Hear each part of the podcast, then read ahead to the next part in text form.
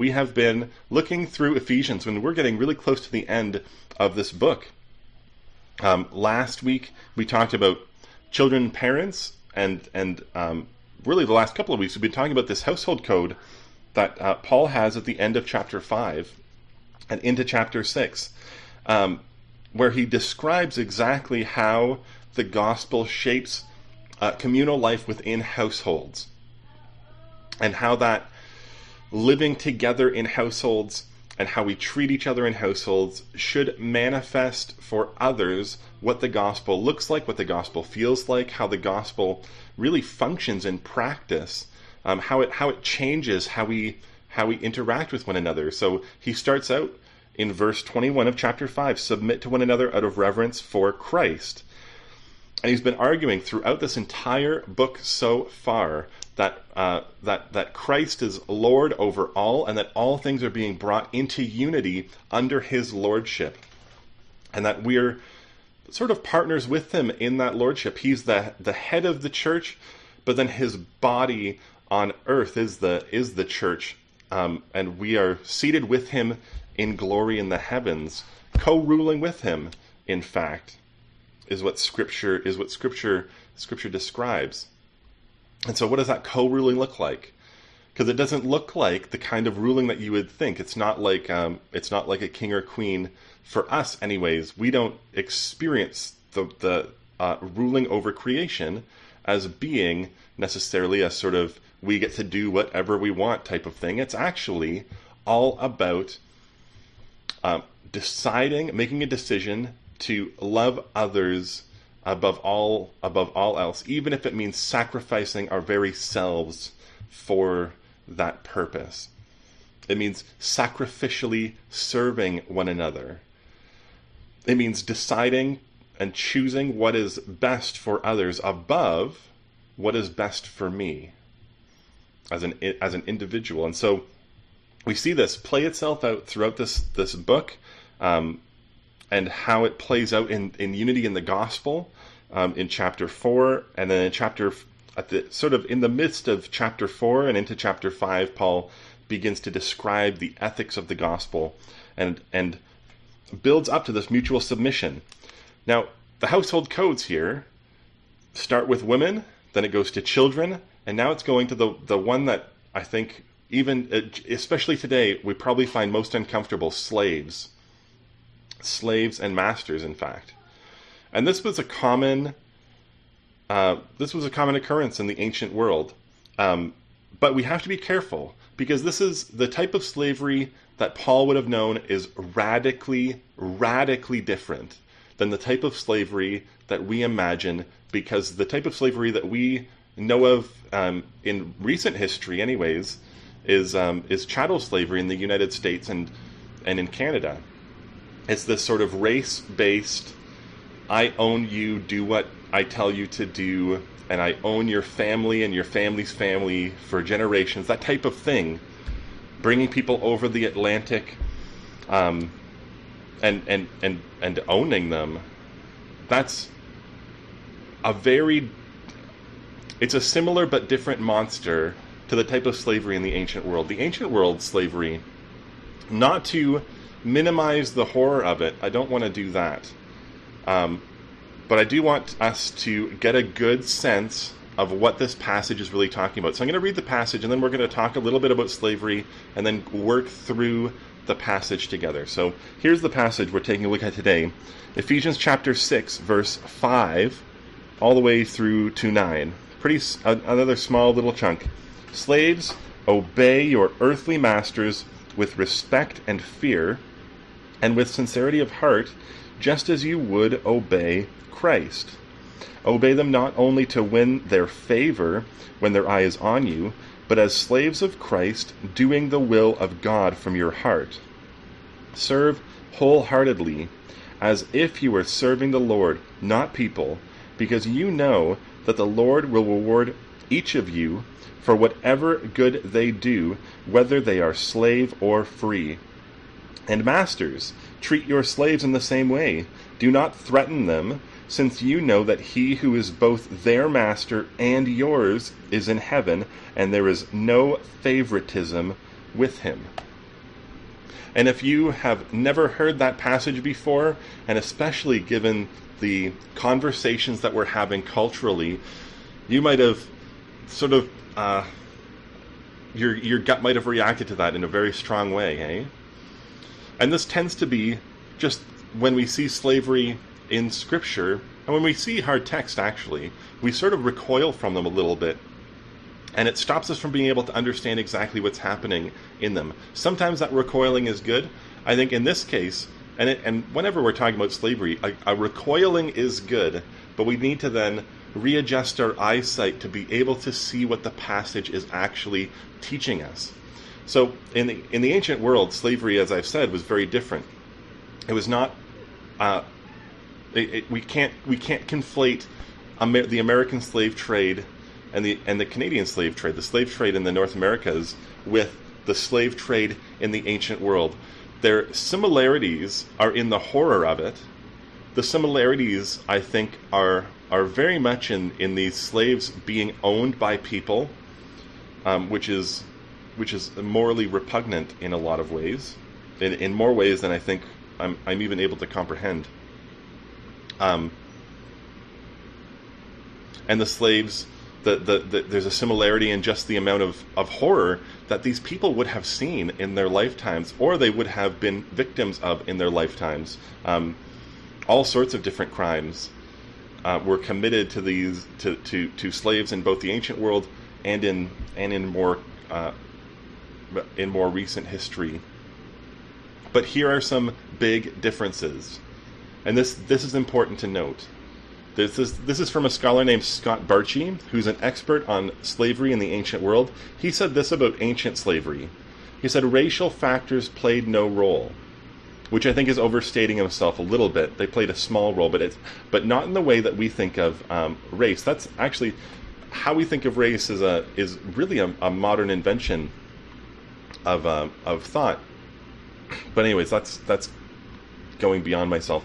Uh, racial factors played no role. Education was greatly encouraged and it enhanced a slave's value.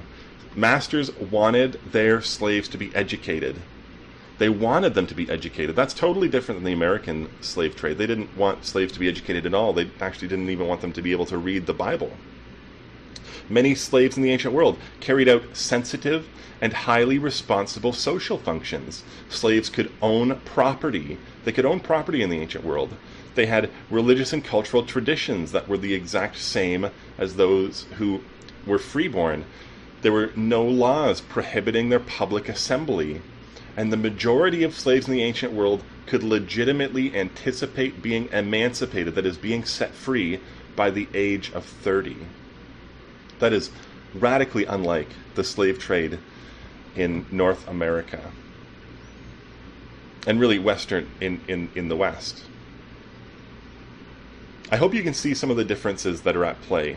That slavery in the ancient world is really ethically complex. Slaves were treated sometimes very harshly, but they also had, um, I think we could maybe say they had a they had more responsibility, and with those with that responsibility came more rights to be able to be doctors, to be teachers, to be skilled tradesmen, and sometimes slaves were the ones that had um, that had had power in local regions if they were that gifted at the thing that they did. If they were the best doctor, if they were the best engineer, if they were the best teacher, they would be given a uh, they be they, they they be given respect, still being a slave. So they still had to respect their masters, but they they're given res- it, yeah, it was radically different for women, eh? Cindy is, I think you've written about this in a couple of places. Maybe you can link us to those descriptions. Um, because I think you're right. Women, just women in the ancient world. So Cindy's made a comment. This description of slavery up, uh, primarily applies to men. I had a, I actually hadn't thought of that, but I think you're right because women tended not to be educated. They tended not to be able to hold these different types of positions of doctors and teachers and all of all of these things because the because women were subjugated in a very particular way in the ancient world. So yeah, they did not have these opportunities. You're right, Cindy. And so I hope I hope even just this little conversation is seeing slavery in the ancient world is way more complex than maybe we like to admit, and it has uh, it has sort of multiple sides, and some sides seem good from one angle, and then you look at the opposite, and it's actually quite quite horrific. Um, so we don't want to excuse slavery, but we we do understand. I think we want to understand exactly why Paul is approaching this passage the way that he does, because Paul has this great concern throughout all of his letters about ensuring the gospel is able to go forth into the world. He wants people to have the opportunity to hear the good news of Jesus. And part of that is ensuring that the church doesn't ne- doesn't unnecessarily become a hindrance to the gospel's preaching. Um, so you can imagine it like the, the ancient in the ancient world, slavery was the economic driver of, of of really the Roman Empire. If you were to up and get rid of slavery all at once, it would actually cause the entire collapse of the civilization. Which I think Paul would say that's not the that's not a good thing because it would mean that number one, you wouldn't be able to preach the gospel to people, but number two, um, it would all but ensure Christian persecution for generations, and it would and it would ensure generations of poverty. And so he he he actually treats us really carefully, but I think he's planting seeds, which he's already started to do with women, children, uh, women and children before this. He he he sort of plants these seeds to be able to see relationships transformed by uh, reconstituting reconstituting them not as relationships between people but as relationships between God and then people and it's that relationship with God that then transforms all of our other relationships be it our relationships with in marriage between husbands and wives or fathers and children or rather parents and children or slaves and masters and Paul begins to plant these seeds that will later on develop and, and, and grow into the abolition of slavery, at least as was known. We'll talk about that. There's a there's a caveat there. Let's take a look at the passage again. First off, we'll notice Paul in verse 5 says, slaves. we might pass over that but this is a big deal. Just like Paul did with women and children, he's he's talking to people who had no power in the ancient world first before moving on to those who had power. He's moving on to the people who had the responsibilities, um, generally speaking, within culture, um, second, and, and instead trying to empower those with no power to be able to help them see that yes, they are human beings and they deserve to be treated like human beings, and they have a certain responsibility as well within the church. So he says, slave. Actually, slaves, plural. He points to these people who the rest of the ancient culture would have said, well, you're you're you're only good for your economics, maybe, or you're only good for the thing that you're able to do. You're only good because you're owned by another human being. He says, No, I'm going to talk to you. I'm going to treat you like a human being. I'm going to treat you as the as the person God made you to be. This is countercultural. No other that I know of, no other type of household code like this does this, talking directly to slaves. And 30%, upwards of 30% of the ancient world were either in slavery or were, were, were freed from slavery. So the chances are very, very high that there are people who either are slaves or were slaves in these churches that Paul is writing to, they would have seen this and known that Paul knows them. They would have they would have seen their own experiences being brought out by Paul, being called out, and this would have had direct application to a number of people in these churches. By addressing them directly, Paul's treating them as human beings. And that, in and of itself, is planting a really important seed. So, what does Paul say to them? He says, Obey your earthly masters with respect and fear. Obey your earthly masters, which makes an assumption, right? That, that the earthly master if there's an earthly master, like he has that qualifier earthly, it means that there's another master somewhere that isn't earthly. That there's a master in heaven, which he'll point out later on in the passage. So obey your earthly masters with respect and fear, or with um, in other places it's with fear and trembling. Might be a might be another uh, description of that. Essentially, it's trying to, to get at obey them with uh, fear, with with with humility and deference. But the question is why, and Paul brings it out. Um, but but within the next couple of verses, so obey them with sincerity of heart, just as you would obey Christ, and that is the key. Obey them just as you would obey Christ. He's he's sort of saying, uh, serve your masters as though you are serving Jesus himself.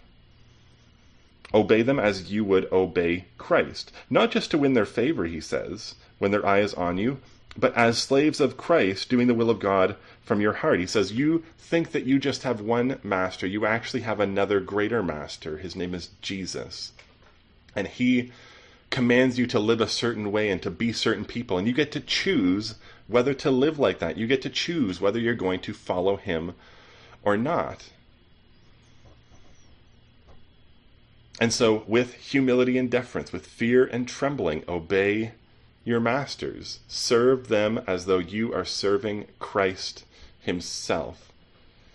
This is important. Again, getting back to this idea that the spreading of the gospel is really important to Paul is sort of at the top of his mind.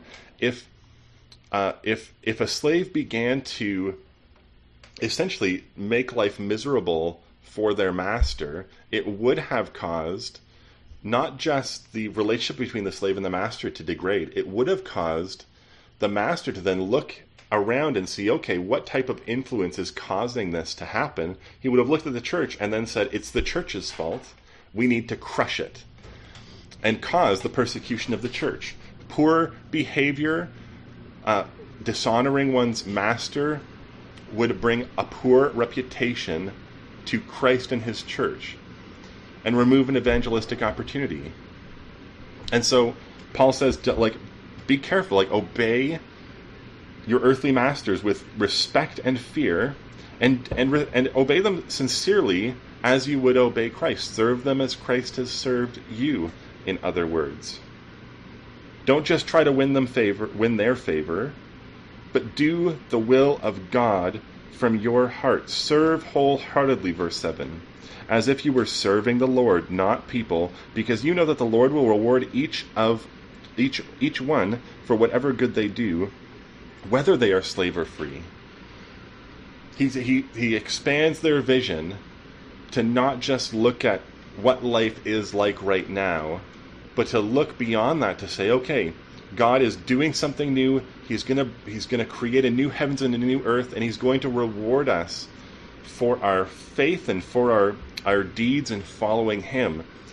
So even if you're not rewarded now, even if it, even if life is hard now, we can still know by faith that God will reward us for the things that we have done. So he, he tries to move their eyes from the here and now towards the future to give them hope, especially those slaves who would have been in in particularly dire and and terrifying situations.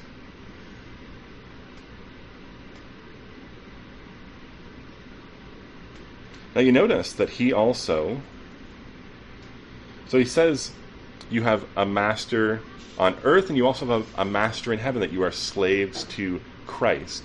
He's going to pick this up again talking to the masters, but this is this is really interesting. We we think of slavery so well of it so poorly and, and rightly so because of history that sometimes I think we miss this that throughout the New Testament we are called slaves of Christ, that we're actually called to be slaves with a master.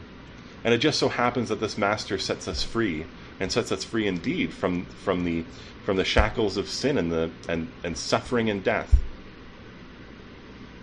The same is true for these slaves in the ancient world. They might still have a master. They uh, but but they had a, a greater master that will give them greater freedom, even when they are they are in in in in servitude, whether they're in jail, whether they're in dire situations, they can still be free in Christ. So remember, this is a, a letter written to a church, and it's starting out with this passage submit to one another out of reverence for Christ. This part of the letter submit to one another out of reverence for Christ. And it goes through wives, husbands, children, and fathers, and now slaves, and it doesn't stop at slaves. He goes on to masters. Um, suggesting actually that within the church, slaves and masters have a, a, a newly constituted relationship that actually starts to do away with the power dynamics at play. And we see this begin to happen in Paul's very short teaching to masters. Treat your slaves, verse 9, treat your slaves in the same way. Do not threaten them, since you know that he who is both their master and yours is in heaven, and there is no favoritism with him. In other words, well, that, that's, that treat your masters the same way is really interesting. Um, and there's a bit of debate about exactly what Paul is pointing back to in the same way. But I think we can I think we can safely say that what Paul is saying is that uh, masters are to treat their earthly slaves with respect and fear and with a sincerity of heart that is in in justice and righteousness and mercy and compassion reflecting their the, the Lord Jesus to them and and and serve them just as they would serve the Lord. Actually listen to them. Pay attention to their needs. Don't get don't it says actually very explicitly don't threaten them, which isn't just a verbal threat. That's a that's a, that's a threat of violence and death and and uh, sexual exploitation and and and all sorts of things. Don't threaten them because your master is the same as their master. That is, that you think you're free and that you have a slave. That's not true. You are a slave just as they are a slave, and you're the slave to the same master. And that master is going to call you on everything that you do. He's going to call you on how you treat these other people that, that are within your realm of responsibility. And there's no favoritism with him. He doesn't care that you maybe own another person. He doesn't care. God says they're all human beings. Every, all of these creatures are made in my image, and so how are you treating each other? if you're treating each other poorly, you will answer for it. That is a that's a really powerful seed. That's the kind of seed that that breaks down the power dynamics, especially in the church of, of of slave and master. And we see this in another in another um, text of scripture of a. Uh, it's a book that I can't pronounce. Onesimus. Uh, it's just a really, really tiny, short little book, and it's a letter that Paul wrote to um, to a to a slave master on behalf of the slave who seems to have run away I'm trying to find it, um, but I'm really bad at searching. Apparently, oh, it's it's Philemon. Um, it's written to Philemon as a plead for for for Onesimus, and Onesimus seems to be a a slave who, for whatever reason, um, was either sent away or escaped from Philemon, and Paul writes to him with with very clear instructions on how he is to treat this slave coming back. And he says, "Don't treat him as a slave; treat him as a brother, as a brother in Christ." This is the kind of thing that now the gospel does: is that people. A master who used to own a slave is then told, okay, you think that you own them, but you don't. You have to treat that slave like a brother or a sister in Christ. That's how you treat them. So, how do you treat your brothers? Do you beat them? Do you sexually exploit them? No? Like that's then you shouldn't be doing it to the to your slaves. And it begins to shed the power dynamics that are at play in these relationships. and it, it makes even more sense too when you start to look at like how the spiritual gifts worked in the early church and and in and, and in the church today that God gifts particular people to be able to build up his church. We've seen earlier in Ephesians chapter 4. He gives apostles, prophets, evangelists, pastors, and teachers. Well, what if one of these slaves was a gifted prophet or a gifted evangelist? In some sense, they would have to, uh, the, the masters would have to submit to their teaching, to their leadership within the church. Submission begins to take shape within the church and ruptures the system of slavery quite profoundly. This passage, I think, reframes slavery in light of our relationship to Christ and these seeds of submission. It, they didn't destroy slavery right out the gate. It didn't destroy slavery like a tornado destroys a home. It more it more eroded the foundations around this institution of slavery very slowly over time with an expectation that actually one day it was going to collapse on itself. If you've ever seen um, if you've ever seen any sort of erosion happening with a house nearby, um, like a with a with one of those raging rivers, you can look on YouTube. It's really incredible. The the water just sort of pulls a little bit of sand at the time, a little bit of sand, a little bit of sand, but eventually it gets to the point where there's no ground left. The foundation's gone and the house crumbles. This is what mutual mutuality did to slavery in the ancient world. And it's all based on this idea that we are one in Christ, that we are equal at the foot of the cross, I think we could say. And there's not going to be slavery in heaven. And the church is actually supposed to be this place where we get a, a foretaste of what heaven on earth is going to be like, where we get to foretaste worship and we get to experience God's presence and His Spirit in these small doses to be able to give us hope and push us towards the future and and get and, and energize us for mission of inviting other people to come and know him as well. Um, like if that's what the church is and it's supposed to be, there's no place for slavery within it at all. There's no place for treating each other poorly, for for for the abuse of power. Um, th- there's just no place for it. Instead, what are we called to be? We're we're called to be the kinds of people who submit to one another out of reverence for Christ submit to one another. In the, in the church, slaves and masters were to submit to one another, and in doing so, bring a taste of heaven to earth. So, what's the application for today? And for us in particular in this moment? I think, um, well, first off, it's interesting that any time in history that slavery has been abolished, it's been done by Christians. Christians were central to the abolition of slavery in Britain, and they were central to the abolition of slavery in the U.S. They were also complicit in it in the U.S. But it was it was Christian activists who really pushed the the pushed the abolition of slavery um, forward, and and consistently, whenever slavery pro- pops up, it's the church that comes back and says, "Well, no, we sh- we can't be doing this thing," and they start to push it aside. And even those who maybe try to use the Bible to support their slavery, it doesn't last very long. Um, at least in in modern times.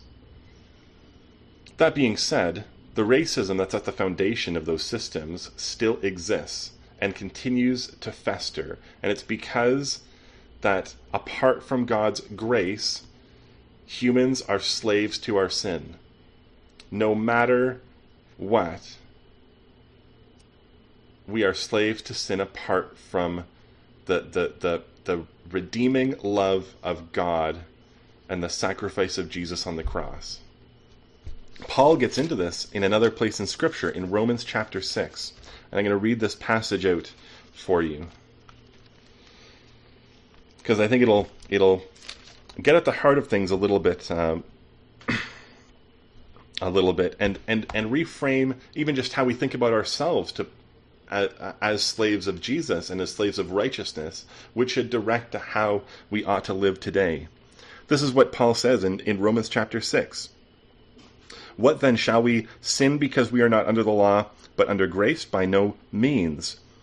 But you, don't you know that when you offer yourselves as someone as to someone as obedient slaves, you are slaves to the one you obey, whether you are slaves to sin, which leads to death, or to obedience, which leads to righteousness. But thanks be to God that Though you used to be slaves to sin, you have come to obey from your heart the pattern of teaching that has now claimed your allegiance. That is, he's saying you used to be slaves to sin, but now you are slaves to the to Jesus and his teachings, and you allow his teachings to orient your life towards righteousness, towards holiness, towards living as God intended you to live. You have been set free from sin and have become slaves to righteousness. You've become set free to become a slave. But the question is who's your master? Is your master yourself and your sin, or is your master Jesus? Because your master Jesus is going to treat you with kindness and compassion. He's going to honor you and respect you and point you towards the life that God intended for you to always live. Who is your master? Is it your sin or is it Jesus? I am using, he, Paul goes on to say, I am using an example from everyday life because of your human limitations. Just as you need to offer yourselves as slaves to impurity and to ever increasing wickedness, so now offer yourselves as slaves to righteousness leading to holiness. Offer yourselves. You're not going to get sold into it. You're not going to get pushed into it. It's an offer. You offer yourself God gives us a free gift of grace and we get to choose whether to accept it or not. And if we choose to reject it, what we're saying is that we would rather have ourselves and our sin as our master and walk in that for the rest of our lives. Rather than accepting that gift of grace and offering ourselves to Jesus as his slaves, as living as living sacrifices to the Lord.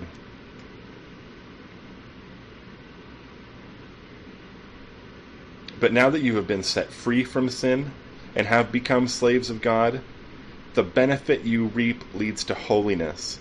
That's where Jesus leads us. And the result is eternal life. For the wages of sin is death, but the gift of God is eternal life in Christ Jesus our Lord. So, just a quick application would be a question Who is your master? Is it your sin or is it Jesus? Maybe we can put it this way. What controls the orientation of your life?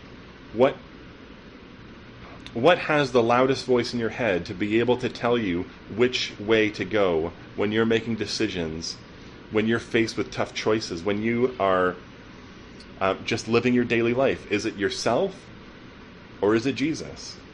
Is it your own thoughts or opinions or is it the word of god who is your master? Who is the loudest voice in your head? That's one application. Another application is that slavery still exists. Um, maybe not in our church, uh, in, in our local church, but within the within the global church, within global culture for sure. And and I and I actually say within the global church, there there almost certainly is some type of slavery somewhere, especially with human trafficking. Um, sex slavery is still a major issue in our world, and some estimates on the high end place it in the in the range of about 35 million sex slaves every year, especially in Asia, especially in Asia. Um, but but um, even as we've seen with the Commonwealth Games um, and the and the the work that um, the Canadian Baptist women did, sex slavery and human trafficking moves around with big events and especially big sporting events. One of the biggest times of prostitution on the calendar, um, generally speaking, is Super Bowl Sunday, which is quite disturbing. Um, and there's there's a ton of great organizations that are working to free these slaves. Um, one is Fight for Freedom. You can go to their website, fightforfreedom.ca, to learn more about their ministry and what they're doing in Canada specifically to fight human trafficking. So you can actually get involved in the destruction of slavery, planting even more seeds and transforming people by the grace of God. Um, but a final application is that I think that this can speak to us in how we work. Um, and this is this is extending a metaphor a little bit into into the text from from today that we often I think when when we talk about work we we we sort of talk about this slave to the system idea that we're slaves to this economic system that's pushing things forward. Well, take the metaphor at face value. What it's saying is that we are slaves to a master maybe unseen, but it, but really is is manifested in our bosses. And so, what does this passage have to say about how we treat uh, how we treat just work in general? And I think that this uh, this transliteration, so it's a it's a it's a creative reinterpretation of this text to apply to the modern day of employees and bosses um, this is really stretching it, but I think this is I think this has something to teach us, so I'm going to go with it. Um, this is this is what this commentary this is the commentary. This is what it has to say about this. If we if we replace slaves and masters with employees and bosses it would say employees obey your earthly bosses with respect and fear and with sincerity of heart just as you would obey Christ. Obey them not only to win their favor when their eye is on you but as employees of Christ doing the will of God from your heart work wholeheartedly as if you were working for the Lord not people because you know that the Lord will reveal each one reward, pardon me, each one for whatever good they do, whether they are employees or bosses. Bosses, treat your employees in the same way. Do not threaten them, since you know that he who is both their boss and yours is in heaven, and there is no favoritism with him. If we really took this to heart, how would it transform how we interact with our bosses, with coworkers, um, with customers, even? I think would I think it would transform it quite quite a lot. If we lived in how this passage says that people ought to live, and how this entire passage has been teaching us how to live the last couple of weeks, um, it would be teaching us to submit to one another out of reverence for Christ. And this starts within the church, but it works its way out into the rest of the world where we start to, having practiced learning how to love each other in the church, we can then go out into the world and put that practice into practice to be able to love others as Christ has loved us, which includes our bosses. And and um, and what a powerful witness we could be if we treated our bosses in the way that Paul describes how slaves ought to treat their masters with respect and fear, with sincerity of heart. Basically, be employed for them as though you were employed by Christ Himself. If Jesus was was telling you what to do, how would you respond? That's how you should respond in in these other situations.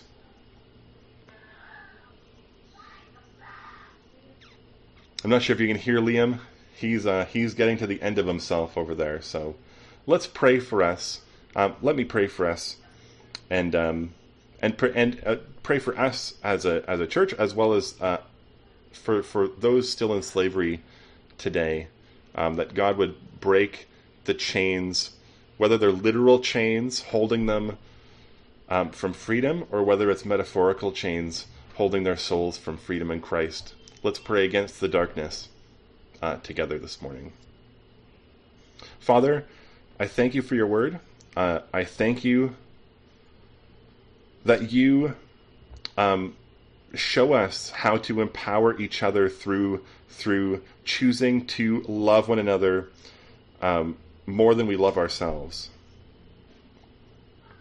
And really, we show how much we love ourselves by loving other people. I thank you for the teaching that you give us in this passage today about slaves and masters and Um, Father, I, I, I pray that you would help us to really learn how to apply it in our own situations. But even more so, Father, um, we know that slavery is an evil that that your church has has moved against from its inception until now, planting seeds and watering them to see the the system degrade, but the system is being is propped up by racism, by tempt by sexual temptation and sin, really by sin itself, by re, it's held up by rebellion. And so, Father, for those who are in slavery, we pray that you would rele- that you would break their chains and and bring them to freedom. But Father, we also pray for those who are still slaves to their sin, that you would break their chains and that you would free them and become their master so that they could they could experience true freedom, a freedom to to live and love as you live and love. A freedom to serve others wholeheartedly, and a freedom to um, well, to love you and to love their neighbor as their self. Because those who are set free by you, Father, are free indeed. So we pray that you would free um, those whose hearts are, are, are, are still directed by their sin. And um, yeah, I pray that you would draw them uh, to yourself and into worship so that they would know you even as they are known by you, so that they could learn how to do your will um, in all the things of their life. We pray in Jesus' name. Amen.